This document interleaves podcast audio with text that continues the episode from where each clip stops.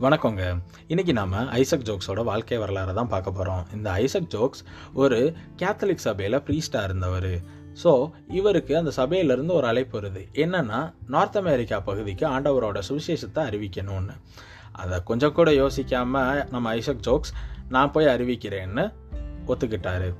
இவர் கூட மட்டும் எட்டு பேர் சேர்ந்து அந்த நார்த் அமெரிக்கா பகுதிக்கு போகிறாங்க ரொம்ப நாள் பிரயாணப்பட்டு போகிறாங்க அங்கே எதுக்காக போகிறாங்கன்னா நார்த் அமெரிக்காவில் ஒரு குறிப்பிட்ட பழங்குடியினர் இருக்காங்க. அவங்க பேர் என்னென்னா இரோக்குவா. இந்த இரோக்குவா பழங்குடியினர் ரொம்ப காட்டுமிராண்டித்தனமானவங்க. இவங்க ஆரம்ப காலத்தில் ஊழியத்துக்கு போகும்போது அவங்களுக்கு ஏற்படுற கொள்ளை நோய் இல்லை அவங்களுக்கு ஏதாவது அசம்பாவிதம் ஏற்பட்டுச்சுன்னா இந்த எட்டு பேர் மேலே தான் பழி சுமத்திக்கிட்டே இருந்தாங்க. அது மட்டும் இல்லாமல் அவங்களுக்கு என்ன பிரச்சனை வந்தாலும் சித்திரவதை செய்கிறது என்னமோ இவங்கள தான் செஞ்சுக்கிட்டே இருந்தாங்க.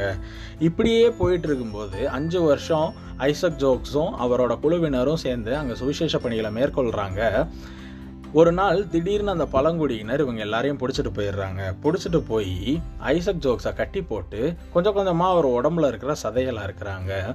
அவரோட விரல்களை துண்டு துண்டாக வெட்டி அவர் கண்ணு முன்னாடியே சாப்பிட்றாங்க. இதெல்லாம் நடந்துக்கிட்டு இருக்கும்போதே ஒருத்தன் திடீர்னு ஒரு கோடாலி எடுத்து ஐசக் ஜோக்ஸ் மேலே போடுறான். ஐசக் ஜோக்ஸோட உடல் ரெண்டு துண்டாக போயிருச்சு.